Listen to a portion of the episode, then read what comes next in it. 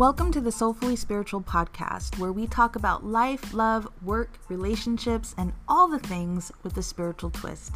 I'm your host, Deanna, and I look forward to bringing you into my soulfully spiritual world in a way that makes you feel right at home. So grab your coffee, your tea, and get cozy.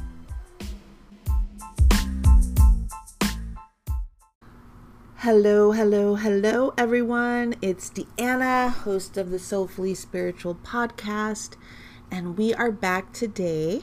It is day two of Chakra Week, where every day this week I will be uploading a new episode all about the chakras, and today is no different. So, we're going to get started. We're talking sacral chakra, and this is our second chakra and it's also a chakra of matter. It's located above your pubic bone, right below your navel.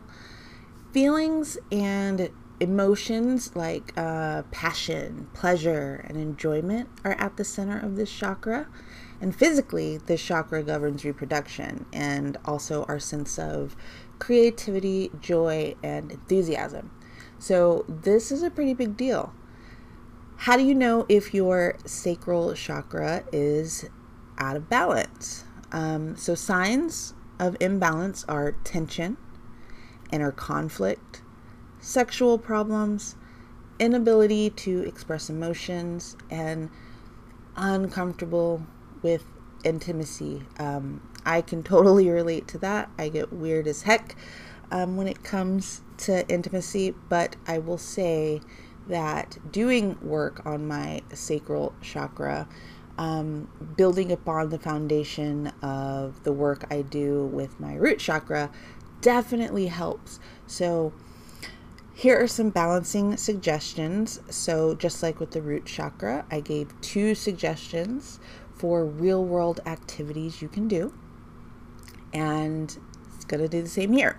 So, for the sacral chakra, Choose one of these two activities to complete in the next 24 hours and let me know how it goes for you. So, you want to spend 30 minutes connecting with yourself and your relationships. So, you can either treat yourself to a pampering date, or if you are in partnership, do something connecting and interactive with your partner.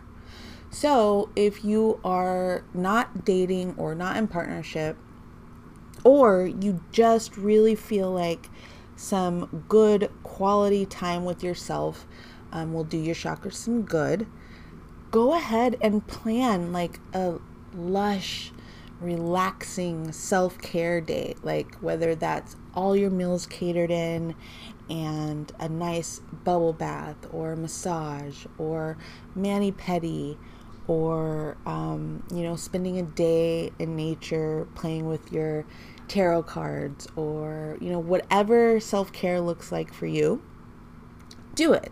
Carve in some time to treat yourself and nourish yourself and pamper yourself.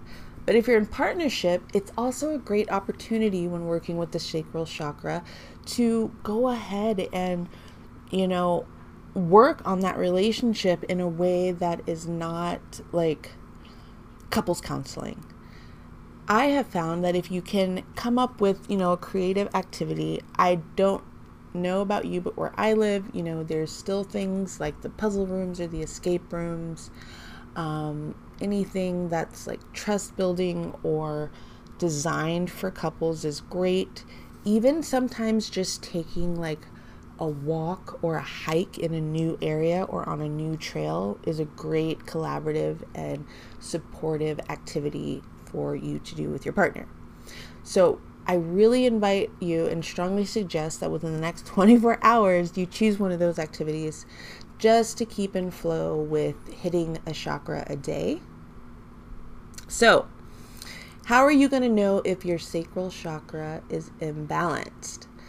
So, I'm going to ask a series of questions, and if you answer yes to any of them, then this chakra may benefit from a balancing effort and some extra love and attention. All right, so question one Do you feel your stamina and vitality are low? Are you experiencing any sexual difficulties? Do you have any constipation or back pain? Do you prefer not to be touched?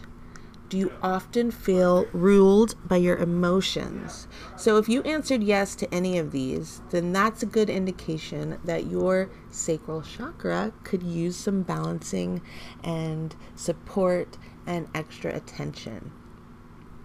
So, in addition to the two ways, um, the two activities I've suggested, what are some ways to bring balance to your sacral chakra? How can we get that energy, that beautiful orange energy flowing and flowing freely? All right, crystals and gemstones, you know, just like almost everything, there's a crystal for that and there's an oil for that. So, for crystals for your sacral chakra, you want to think like orange, obviously. That is the color of the, sh- this the sacral chakra. Um, so you're going to go amber, carnelian, citrine, fire opal, goldstone, moonstone, topaz, or orange aventurine. And working with crystals, you know, you can put it in your pocket, put it in your bra, um, place it on your body while you're meditating or relaxing or doing breath work. Um, you can also infuse your water with crystals. Um, that's that's one that I do quite a bit. So for essential oils, and again, there's an oil for everything, and I love it. So there's bergamot, cardamom, clary sage, geranium, jasmine, neroli, orange, patchouli, and ylang ylang. So bergamot is one of my all-time favorite essential oils, and putting it on that pressure point right on your outer earlobe is a game changer.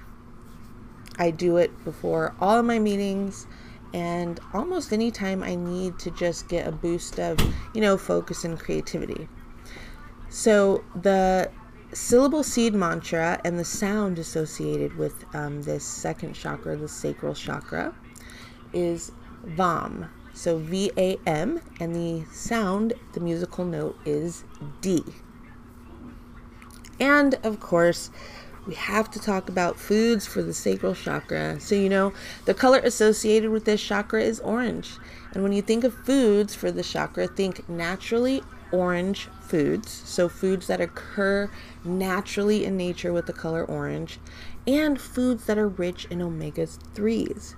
So, for fruit and vegetables, we have carrots, fennel, mangoes, oranges, orange peppers, peaches, pumpkin, papaya, mandarins, apricots, and sweet potatoes. For omega 3 rich foods, salmon, nuts, and seeds such as flax, almonds, walnuts, and sesame, and herbs and spices like raspberry leaf, cinnamon, and coriander. And the mudra for the sacral chakra is the Dhyani mudra, where you rest your right hand. So the back of your right hand is resting in your left palm, and you touch your the tips of your thumb and hold it over your lap if you're seated or over your um, lower abdominal area if you're laying.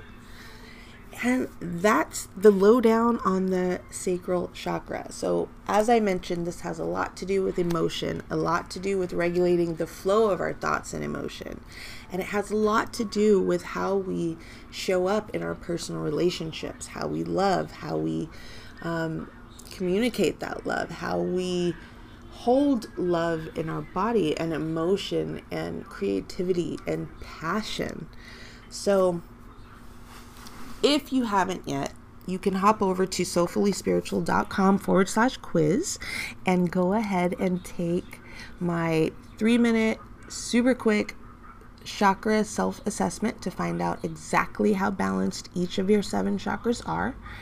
And also hop on over to Facebook. Um, I will link all of this in the show notes, of course. But hop over because right now, as we're doing Chakra Week Live, I'm going live every day in the group with free training. I'm sharing tons and tons of resources. And we're we're getting into it and people are loving it and I would love to have you involved. So, that's it. This was a quick one, short, simple, to the point, just the way I like it. So, I'm going to be back tomorrow for another special episode for Chakra Week where we are talking all about our solar plexus, so our identity, our willpower, our self discipline. It's going to be a good one.